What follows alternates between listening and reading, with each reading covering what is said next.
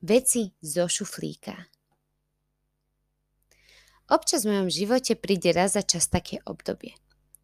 Asi ho neviem ani správne pomenovať. Alebo mu ani nechcem dávať meno. A možno vieš, aké myslím a ak nie, tak si šťastný človek.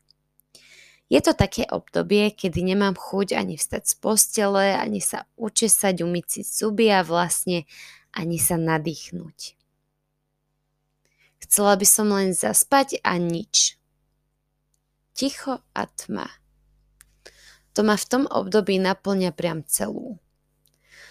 Takéto obdobie sa mi občas pritrafi po ťažkej noci, neúspe- neúspešnom týždni v škole alebo po nesprávnom zamilovaní. V podstate si myslím, že to nie je nič zlé, pokiaľ to trvá tak, ako dobrá opica, jeden maximálne dva dní. Ak mi to teda niekedy trvá dlhšie, začínam si klásť rôzne otázky. Naposledy, keď som sa takto pristihla, som pochopila, že môj momentálny problém je, že nasávam príliš veľa. A, a teraz nemyslím alkoholu, ale hlavne príliš veľa zo sveta. Namiesto toho, aby som čerpala všetko možné zvonku, som zamerala svoju pozornosť na vnútro. Kto by bol povedal, že mi pomôže takáto maličkosť? Otočiť pozornosť do seba.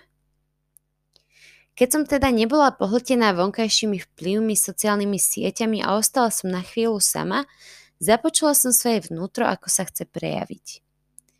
Prejaviť sa inak ako len s partiou pri flaške Fernetu a na druhý deň si najlepšie nič nepamätať.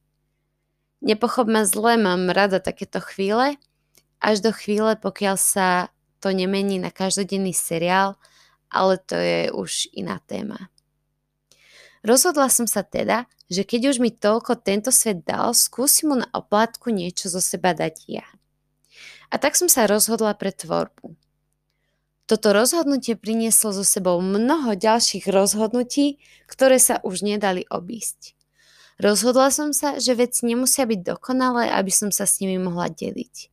Rozhodla som sa, že zazdielam svoje veci zo šuflíka aj pre tých, ktorí sa možno občas cítia rovnako ako ja. Moja nová záľuba je tvorenie, pretože som sa rozhodla zaplniť tú tmu a ticho radosťou. Aj takáto maličkosť vie z mojej prázdnej chvíle spraviť naplnenú.